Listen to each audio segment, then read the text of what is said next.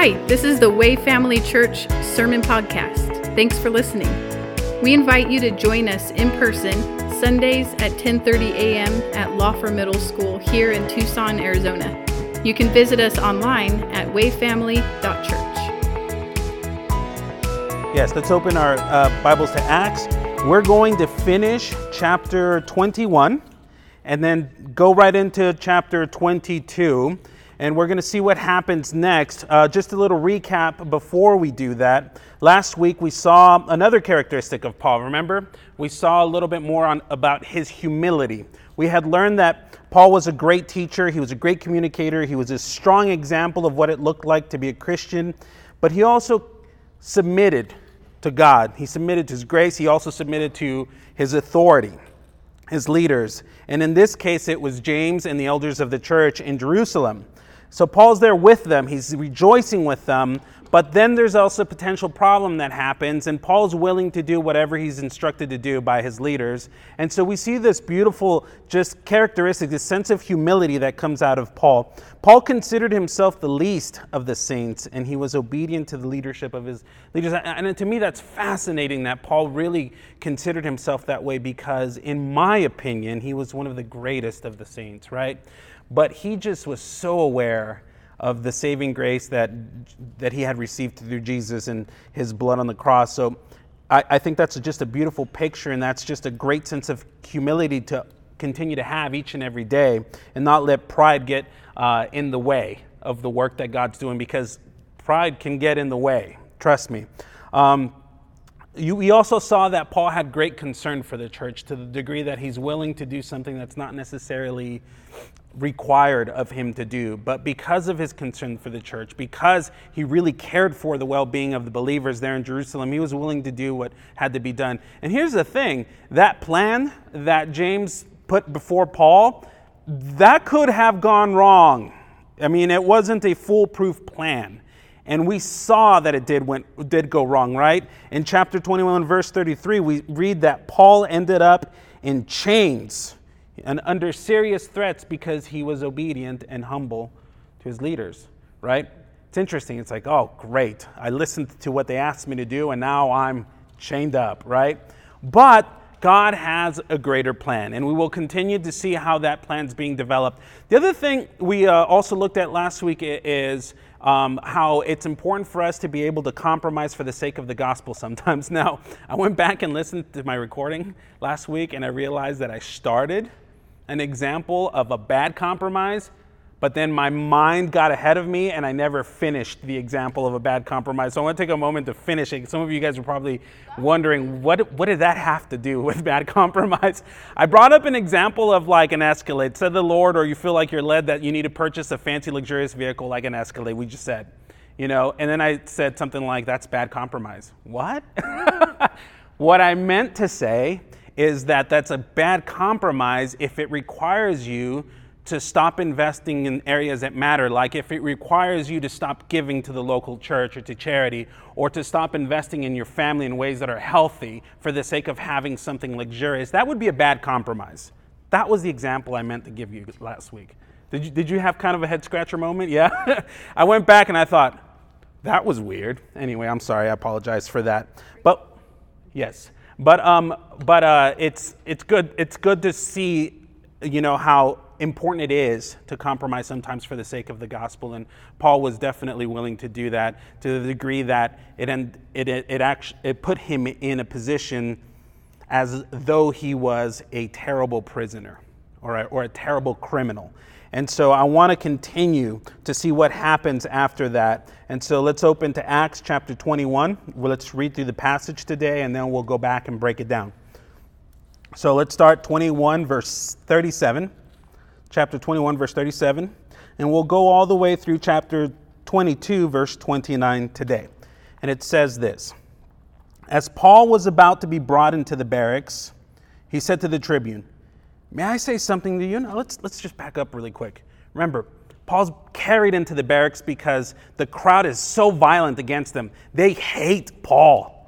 They, they accused him of breaking a sacred law, and that was to bring a Gentile into the temple courts, right? Not the court of Gentiles, but into the actual temple. And that was punishable by death. And so the Jews are just despising Paul to the degree that the, the, the, the soldiers had to carry him. Otherwise, the crowd would go off on Paul. Like that's how bad the situation was for Paul. And so he's brought into the barracks. Um, and so it says, he said to the tribune, Paul says to the tribune, May I say something to you? And he said, Do you know Greek? Are you not the Egyptian then who recently stirred up a revolt and led the 4,000 men of the assassins out into the wilderness? Paul replied, I'm a Jew from Tarsus in Cilicia, a citizen of no obscure city.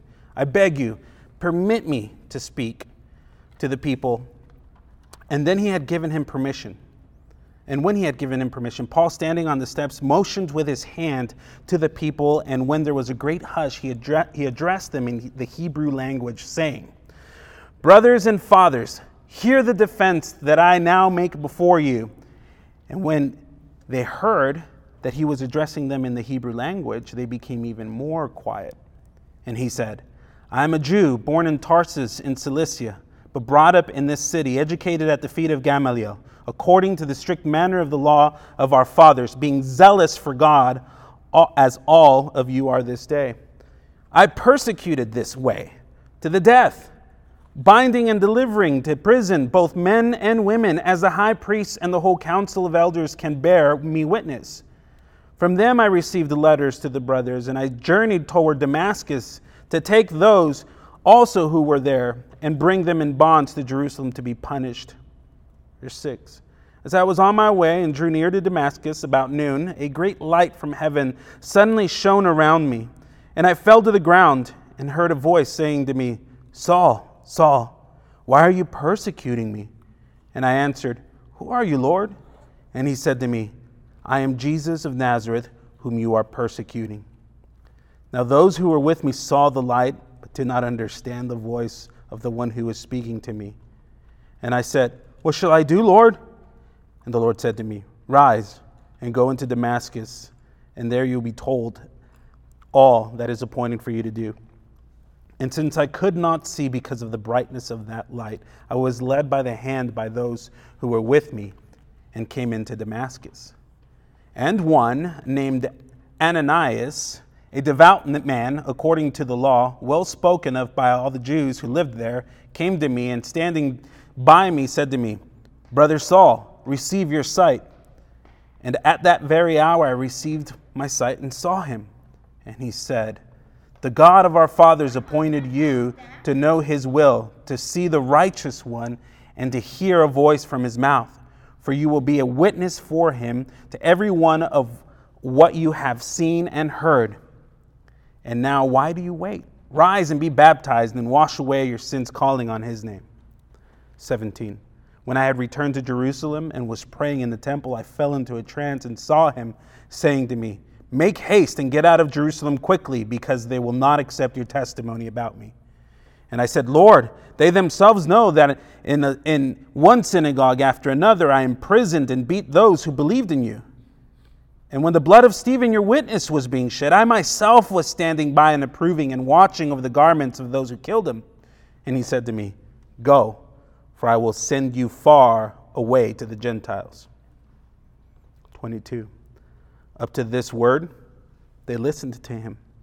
Then they raised their voices and said, Away, away with this, with such a fellow from the earth, for he should not be allowed to live. And as they were shouting and throwing off their cloaks and flinging dust into the air, the tribune ordered him to be brought into the barracks, saying that he should be examined by flogging, to find out why they were shouting against him like this. But when they had stretched him out for the whips, Paul said to the centurion, centurion who was standing by, Is it lawful for you to flog a man who is a Roman citizen and uncondemned? When the centurion heard this, he went to the tribune and said to him, What are you about to do? For this man is a Roman citizen. So the tribune came and said to him, Tell me, are you a Roman citizen? And he said, Yes. The tribune answered, I bought this citizenship for a large sum. Paul said, But I'm a citizen by birth.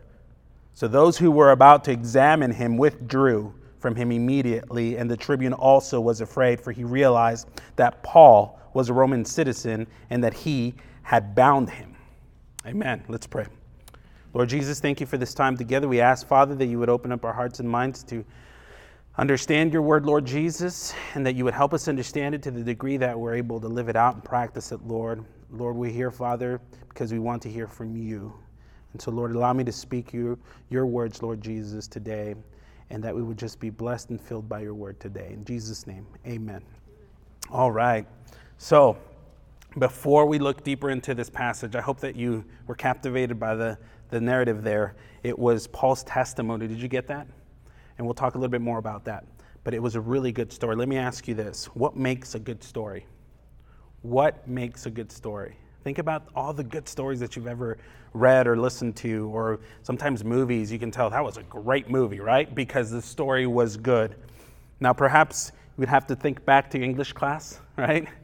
And uh, you might say an interesting character or interesting characters, compelling conflict, and a satisfying resolution. Those are pretty essential elements for a good story, okay? And interesting characters, compelling conflict, a satisfying resolution. Now, these elements are cer- certainly essential for storytelling, but you should also consider a, a, testimony as a good story. How many of you guys have heard really good testimonies? Yeah? Like some of the kind that you're like, wow, perhaps you even cry from hearing someone's testimony, someone's story, right?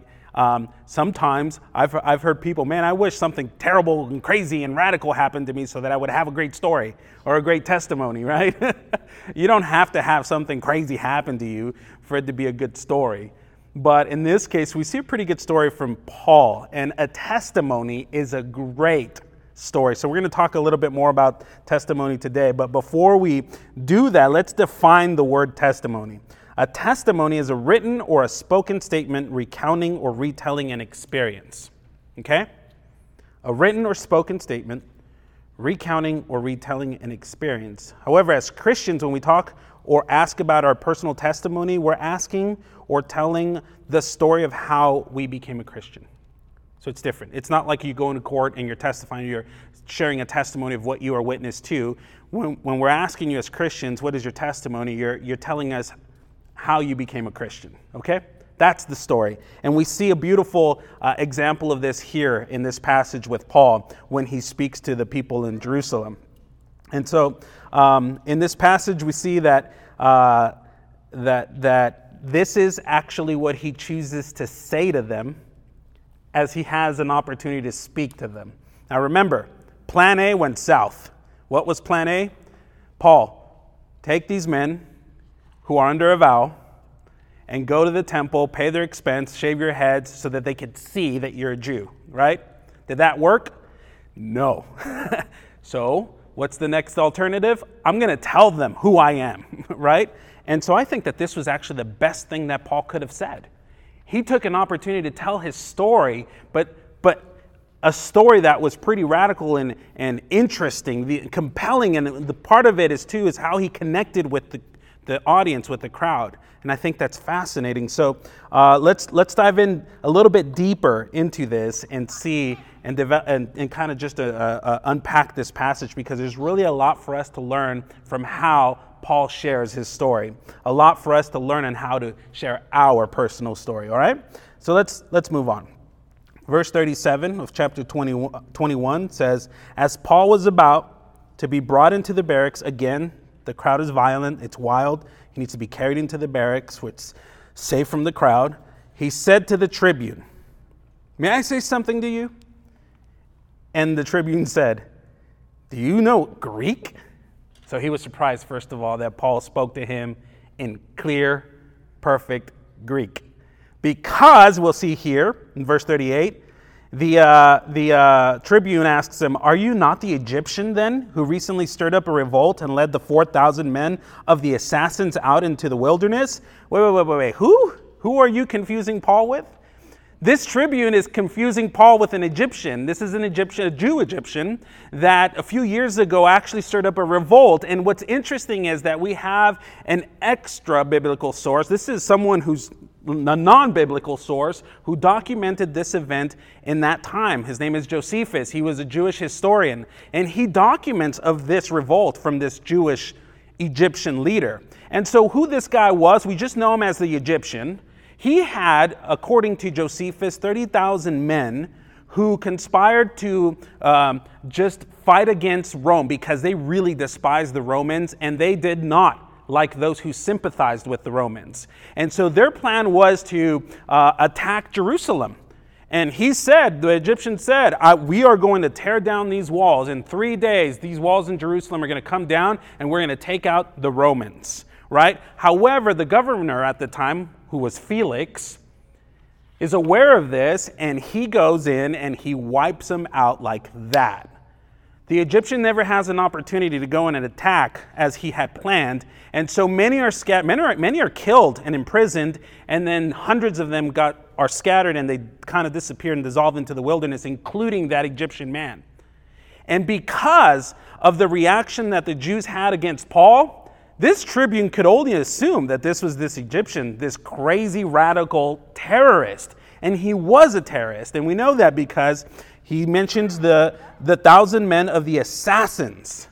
Now, this word assassins is Greek for sikaidios, which means daggermen, or I would say shankers.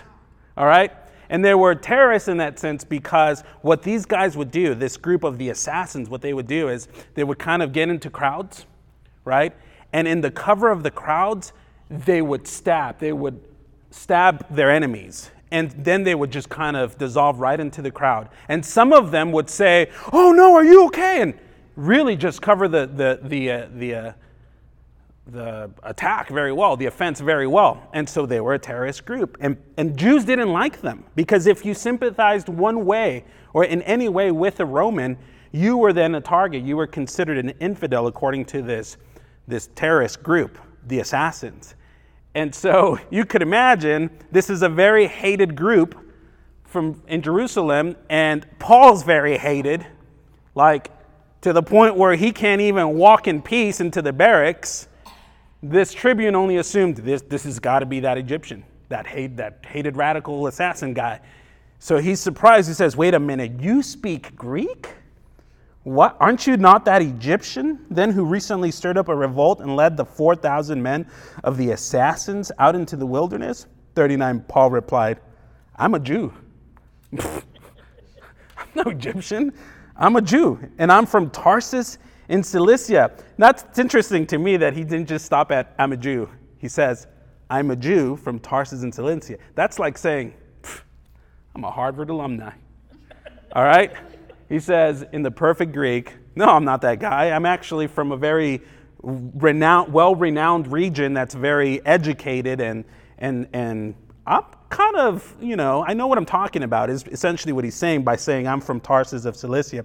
He's kind of getting, gaining status, right, with, with this tribune. He says, A citizen of no obscure city, he says, I beg you, permit me to speak to the people.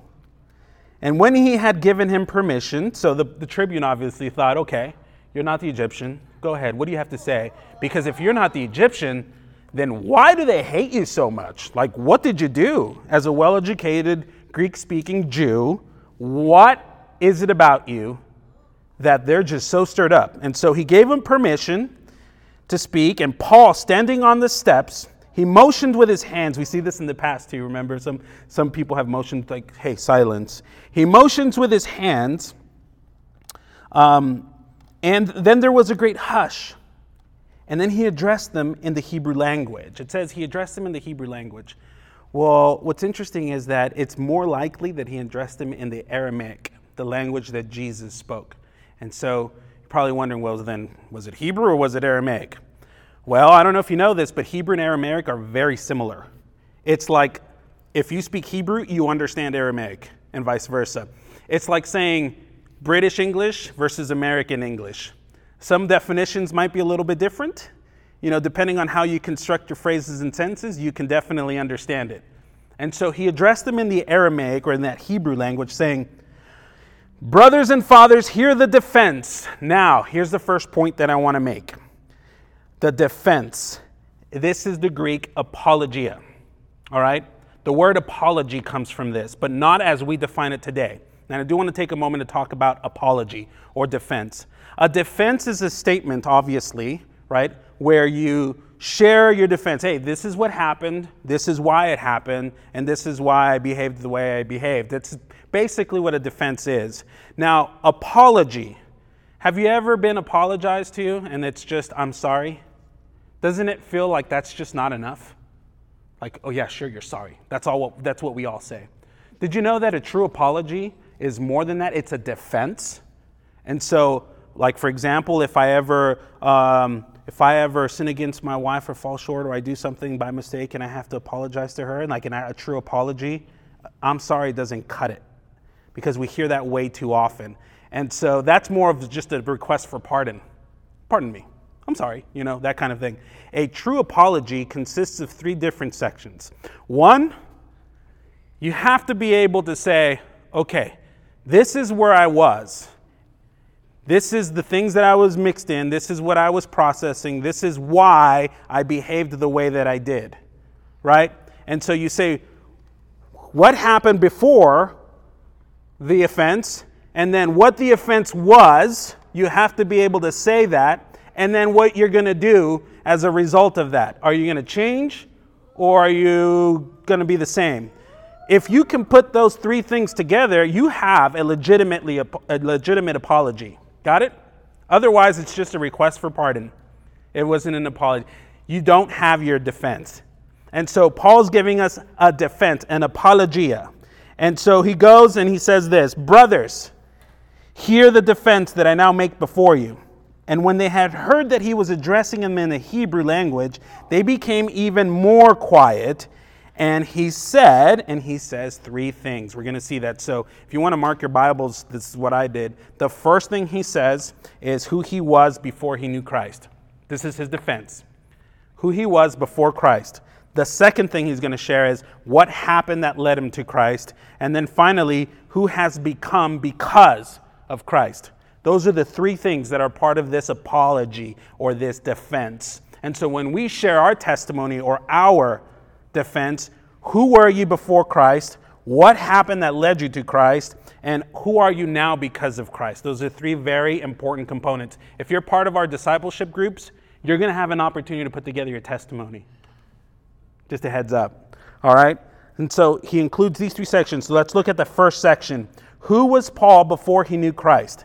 Verse 3 I am a Jew, born in Tarsus in Cilicia, but brought up in the city, educated at the feet of Gamaliel, according to the strict manner of the law of our fathers, being zealous for God, as all of you are this way. So this is the first thing he says is I'm a Jew. This is who I was before. Of devout Pharisee. Why? Because he was brought up under the teachings of the great Gamaliel. Gamaliel was a very respected teacher in, in, in this culture, in this time. So respected that when all of the apostles were arrested shortly after Pentecost, Gamaliel gave, gave them a very wise word. He said, Brothers, if this is of man, just leave them, let them be. It'll dissolve, it'll come to nothing.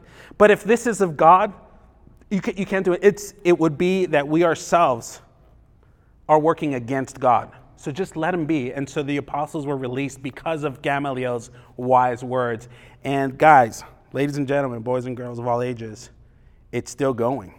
Gamaliel was right about something. If it's from God, you can't stop it.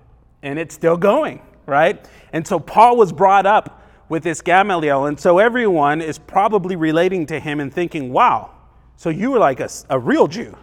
This is what Paul's saying. Yes, I'm a Jew. I, brought, I was brought up under the feet and the, the, the, the, guidance of the great Gamaliel, according to the strict manner of the laws, which means I am a Jew. I did what you do. I, I totally empathize. We have common ground here. And he says, being zealous for God as you are this day. And he says, I persecuted this way, these Christians, is what he's saying, to the death, binding and delivering to prison both men and women, as the high priest and the whole council of elders can bear witness. He's saying, I did exactly what you're doing. Exactly. And I did it in a crazy way. It didn't matter who you were, lady or gentleman, I'm going to get you. And I had the approval stamp from the elders and the leaders of, the, of, of Jerusalem. So, in other words, he, wa- he was in close relationship with the high leaders of Jerusalem. He's saying, I get you. That's who I was. And then he goes, From them I received letters to the brothers, and I journeyed toward Damascus to take those also who were there and bring them in bonds to Jerusalem to be punished. So I didn't just persecute those around here, I made my way to get the job done everywhere. And so now he's going to transition. That's who he was. He was a persecutor of the Christians, of those of the way, right? I, I got you, bros. He's, he's kind of connecting there with them. And then he moves into what happens next, the, the part that says, What happens that led him to Christ, verse 6. Now, as I was on my way and drew near to Damascus about noon, a great line from heaven suddenly shone around me, and I fell to the ground. And a voice, and I heard a voice saying to me, Saul, Saul, why are you persecuting me? And I answered, Who are you, Lord? And he said to me, I am Jesus of Nazareth. Wait, wait a minute. I thought this guy was dead. Paul thought he was dead. And now he's saying, wait, I met, I met Jesus. That's what happened. I thought he was dead. I met Jesus. He says, I am Jesus of Nazareth, of whom you are persecuting. Nine. Now, those who were with me, he's saying, Hey, I had witnesses, guys. I'm not making this up. They saw the light, but they did not understand the voice of one who was speaking to me. 10. And I said, What shall I do, Lord? Acknowledging God as Lord. And the Lord said to me, Rise and go into Damascus, and there you will be told all that is appointed for you to do. And since I could not see because of the brightness of that light, I was led by the hand by those who were with me and came into Damascus. This is what happened. This is what changed my life around. This is why I'm no longer standing there next to you guys. 12. And one Ananias, a devout man according to the law, you guys have heard of Ananias. He's probably ask, mentioning Ananias to the crowd because he was someone who was respected as a Jew, well spoken of by all the Jews who lived there. He came to me, and standing by me, he said to me, Brother Saul, receive your sight. And at that very hour, I received my sight, and I saw him. And he said, The God of our fathers appointed you to know his will, to see the righteous one, and to hear a voice from his mouth. Listen to what Paul's saying. He's saying, the God of our fathers. He's still acknowledging Yahweh, Jehovah, as the one true God. He's not saying, I have a new God. All right? He's, again, that commonality. He's saying, Our God, our God said this to me. He appointed me to know a voice from his mouth. To, to, he appointed me that to see the righteous one. And that's language that's used in the book of Isaiah and Jeremiah to describe the anointed one, the righteous one the man of sorrows, the Messiah. And so now Paul's saying, that one we've all been waiting for, I was appointed to know him. And so people are probably, uh, who knows what they're thinking, but they're thinking, wow, that's amazing, right? And to hear a voice from his mouth, 15, for you will be a witness for him to everyone of what you have seen and heard. And now, why do you wait? Rise and be baptized and wash away your sins, calling on his name. This is the, the mission. so I met Jesus. This is what happened, but for a reason. He says that I need to go and be a witness of what I've seen and heard. And so that's what I'm doing. That's what happened. And so this is what's interesting. Verse 17 now he's going to transition to who ha- he's now become because of Christ. 17. And when I had returned to Jerusalem and was praying in the temple, I fell into a trance and saw him. He saw Jesus saying to me, Make haste and get out of Jerusalem quickly, because they will not accept your testimony about me. And I said, Lord, they themselves know that in one synagogue after another I imprisoned and beat those who believed in you. And when the blood of Stephen, your witness, was being shed, I myself was standing by and approving and watching over the garments of those who killed him.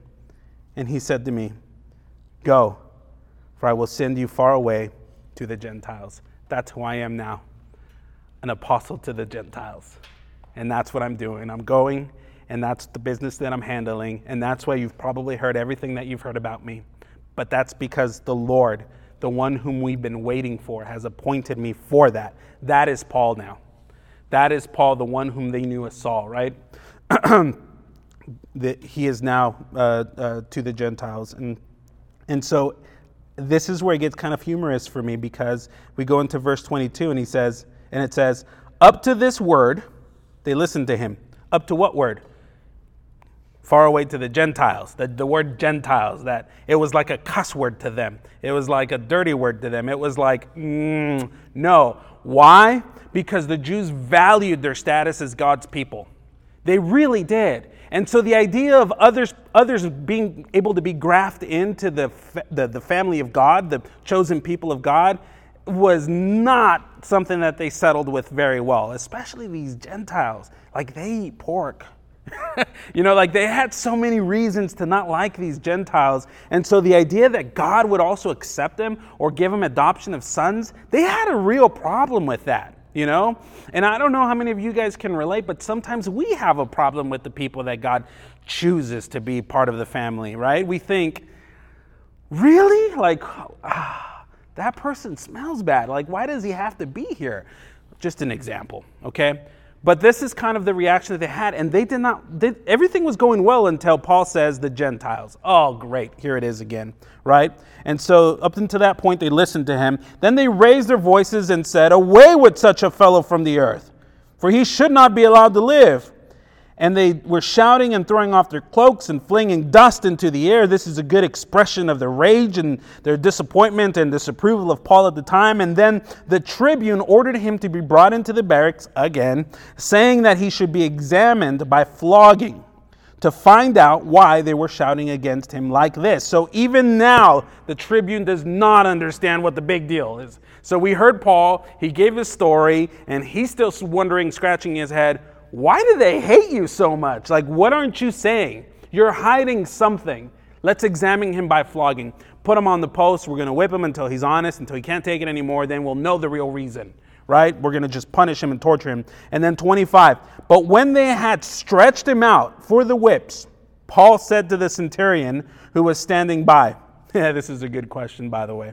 He says, Is it lawful for you to flog a man who's a Roman citizen and uncondemned? Wait, what? What did you just say, Paul? Is it, wait, are you, and then he says, when the, centur, when the centurion heard this, he went to the tribune and he said to him, What are you about to do? For this man's a Roman citizen. Wait, why is this a big deal that Paul was a Roman citizen? He says, Wait, is it lawful for you to whip one of your own? With a, you, is it, isn't that illegal? and so he goes and he says, Hey, do you know that you're about to punish a Roman citizen? So Paul appeals to his Roman citizenship and his judicial standing. So did you know that Roman law forbade the punishment of a citizen without trial? That was a benefit of being a Roman citizen. That's why it was valued, and it came with, along with other things. And so Paul knew that as a citizen, and he's saying, Wait a minute, you're breaking the law here. Is this lawful for you to do? And did you know that the, the punishment for those who broke that law could be up to death?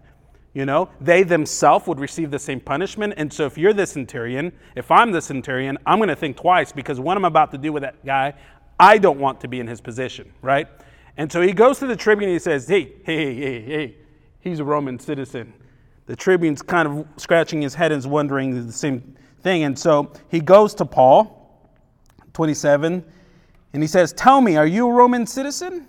And Paul says, Yes.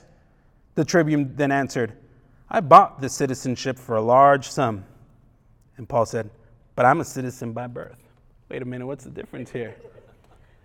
This, this tribune purchased his citizenship. Did you know that Roman citizenship can only be acquired if you were born into it or if you did something, um, something very, uh, very valuable, a, a, service of value, or something heroic for the Roman Empire, where you were kind of like knighted in a sense, you know, that's the only way you could acquire citizenship, or if you spend a fortune on it. And so this tribune was obviously someone who was willing to dedicate his life to Rome in the service of Rome. And he says, I paid a fortune for my citizenship. You were able to afford it? I don't think so. Come on, Paul, you're not really a citizen. He says, I'm a citizen by birth. Do you know what that means? That means that somewhere in Paul's lineage, there was either true Italian, Roman Italian, or he was of a family that was honored by the Romans. And so to have Roman citizenship by birth was the ultimate type of citizenship. And so this explains why Paul is so fluent in the Greek. And this explains why Paul knows exactly what's lawful and unlawful. And so the tribune's now like, whoa, this is, this is more of a Roman citizen than I am. I'm messing with the wrong guy. If this guy's a citizen by birth, he can just say the word and put me on that pole to be whipped myself. And so this is exactly what Paul is appealing to is his citizenship. He says, I'm a citizen by birth. So 29. So those who were about to examine him withdrew from him immediately, and the tribune also was afraid, for he realized that Paul was a Roman citizen and that he had bound him. He broke the law against this native Roman citizen. Remember in Philippi when Paul and Silas were imprisoned? The, the, the, the guys are just said, just leave, please. Just leave, right? Because they were so afraid of Paul.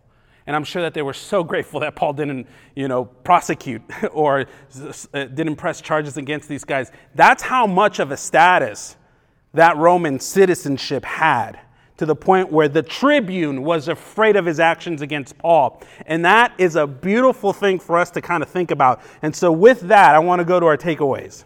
We'll stop right there because we see that after that, the Roman, the, the, the Roman um, um, the Roman still doesn't understand why people hate Paul, and so that he sends them to the Sanhedrin. So, our takeaways, our first one it's no mistake that God has made you who you are. See, this was not Paul's doing that he was a Roman citizen, he was just born into it. It is no mistake that God made you who you are. Like, for example, Miriam and Rika were just here just a second ago. We had this connection because we both, uh, you know, her late husband was Guatemalan and I'm Guatemalan. And so there was this like instant connection and it was like, oh, you know tamales, you know this, you know that. And there was a lot of like cultural agreements and whatnot. And it was like, yeah, she felt like family right away. There was nothing I did. It was just who I am, right? And so I connected with, with, with Weston over there just because I saw that he had a spike ball sticker on his cup, and I thought, I love spike ball. So we have this commonality. He can't help that he likes spike ball. I can't help it. It's just, it's a great thing to do. So we have this connection. And so Paul's using this, right? He's like, hey, I'm a Roman citizen. We're Roman citizens. And so he uses it to his advantage. So what has God put in you? Who has God made you that you could use for the advantage of furthering the kingdom? Because whether we're red, brown, yellow, black, and, or white, wherever the song goes, we are all precious in His sight, right? There, we all have been made for a very distinct purpose. We can take advantage of that. And so let's look at Galatians 1. Paul says this about himself, Galatians 1:15. But when he who had set me apart before I was born, see this was not Paul's doing, before I was born, God set me apart, and he who called me by his grace was pleased to reveal his son to me in order that I might preach him among the Gentiles.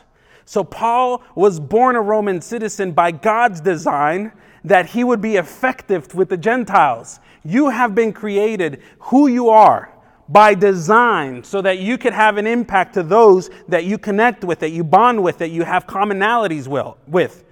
It's not an accident that you are who you are and that you've come from where you've come from, right? Why? Because God's graced you with that. And so, what are you going to do? What are you called to? That's a good uh, uh, question to ask ourselves. So, if God has revealed himself to you, you have great purpose, guys. Don't forget that. And your purpose is to be witnesses to those around you of the work that Christ has done for you. And so, you're not less than the other person. You're different. There's no doubt about that, but that's beautiful. That's a good thing. And Paul takes advantage of that. Takeaway number two be ready to give a defense for your faith. Are you guys ready to share your testimony? If I closed my eyes and randomly pointed at someone and asked you to come tell, say your testimony, would you be ready to do that? Who's ready? Raise your hand. All right, we got two, three people. Be ready to give your defense, okay? Why? because people are ministered by that. That, that story, that great story that we talked about, it matters. You have it for a reason, and it is high impact. Scripture says that we will overcome by the blood of the Lamb and the word of our testimony, right? It's encouraging, it's convicting, it's uplifting, it's everything that it needs to be for the person who needs to hear it. And so be ready to give a defense. 1 Peter 3:15 says this, in your hearts, honor Christ, the Lord, as holy, always being prepared to make a defense to anyone who asks you for a reason for your hope that is in you, yet do it with gentleness and respect. Key words gentleness and respect. Don't do it. Don't be rude about it. Don't condemn people for who they are. Share your story with gentleness and respect. How do you do that? Well, we kind of saw how Paul did it. First, tell us about who you were before you met Christ. So you can say something like what you believed before Christ or how did you behave before Christ. Got it? Just tell us who you were before you met Christ. Whatever. What experiences did you have? Then you say what happened that led you to Christ. That's the next part of it. So, did someone talk to you about Christ? Did someone evangelize to you? Did you were you invited to go to a church service and that's how you met Christ? Or did Jesus appear to you or did something miraculous happen like Paul, you know? Did you have a dream? Did something just kind of was was it in your face and boom, you just knew? What what is it? What led you to Christ? Or were you more like me where you slowly but surely just started putting the dots together? Whoa, whoa, whoa. So that's the next thing you say. What happened that led you to Christ? And then you close with, How are you different now? What are you hoping now? How do you live your life now? How has God changed you? We want to hear that, you know? Because a lot of people's like, So I'm a Christian now, so what? What's the difference? Well, there's a good difference. There's a big difference. Be, be able to share the difference. You know, we, there's a lot of purpose in that change. And so that's how you share your defense.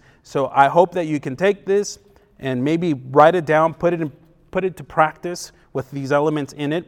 And when you do share your apology or your testimony or your defense, uh, four things: be real and genuine about it. Don't make up or exaggerate the story just because someone else's story is way cooler than yours. Just tell your story. Be, be real, be genuine, okay? Two, be prepared like really write this down and be ready to share it with anyone who might ask. Three, be compassionate. that means be kind about it. Do it for the sake of winning one for Christ, all right? Do it for the sake of making him greater than you. So be compassionate. Do it because you actually care for that person, not just because you're prideful in what has happened with you, but do it with compassion. And fourth, be sincere. Share what you know. Don't be intimidated by, by what you don't know. All right? Just share what you know. And if someone asks you a hard question, you just tell them, you know what, I don't know the answer to that, but I can find out if you'd like. But be sincere. Like, don't don't get trapped in your own words, okay? That happens. Trust me, I've done that before. It doesn't go well. You get stuck and you're like, I don't, I've gone too far. You know, I have no idea what to say. Just be sincere. And so that's takeaway two is just be ready to give defense for your faith. And takeaway three, kiddos, this will be a good one for you guys. What do you think? Be loving to those who hate you. All right? Just think about Paul, the situation that he was in. He was not hateful or despised. He did not despise the people who were condemning him. He had concern for them. He was compassionate. He did not hate that the Romans did what they did. He was understanding. He was loving to those who hated him. So instead of trying to get back at those who want to hurt you, just love them. That's what Paul did. He addressed them in a friendly manner. Remember, he calls them brothers and fathers. Not, hey, you idiots, listen to me, like sometimes we have the tendency of saying, right? He addresses them with love and compassion. Um, he practiced exactly what he said in Romans 12 14. He says this Bless those who persecute you, bless and do not curse them. Isn't that a hard thing to do? Bless those who persecute you and do not curse them. He was like our Lord, Paul was just like our Lord Jesus, who being reviled did not revile in return. You're wondering, what's reviled? Reviled is to be angrily insulted. All right? 1 Peter 2.23, we read that when he was reviled, when Jesus was reviled, he did not revile in return. When he suffered, he did not threaten, but continued entrusting himself to him who judges justly. So Christ, he entrusted himself to God, we can do the same thing. Lord, I'm not happy right now, but I trust that you're going to take care of me and that you're going to deal with that person appropriately because it is not my job. It is your job to be that judge, right? And so be loving to those who hate you. Got it? All right. That's exactly what Jesus did for us. If you think about it, he loved us while we were still yet sinners. Think about that. Like, really think about that. What a display of love for us. That even though we rebelled against Him, the Lord, and His creation, He loved us. He loved those that hated him and was willing to die on the cross for you. Really, don't make little of that. And if you have not received Jesus as your Lord and Savior, guys, I urge you, seek him. Ask. Knock on the door. It will be answered. Ask questions. If there's something that's choking you up or holding you, holding you back, find out what it is because I promise you there's nothing to lose and everything to gain in Christ Jesus. Everything everlasting. Amen? So let me close with a word of prayer. Heavenly Father, we thank you, Lord Jesus, for this word.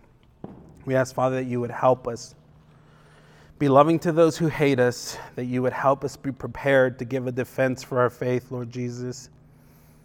And Lord, thank you that you have made us with purpose.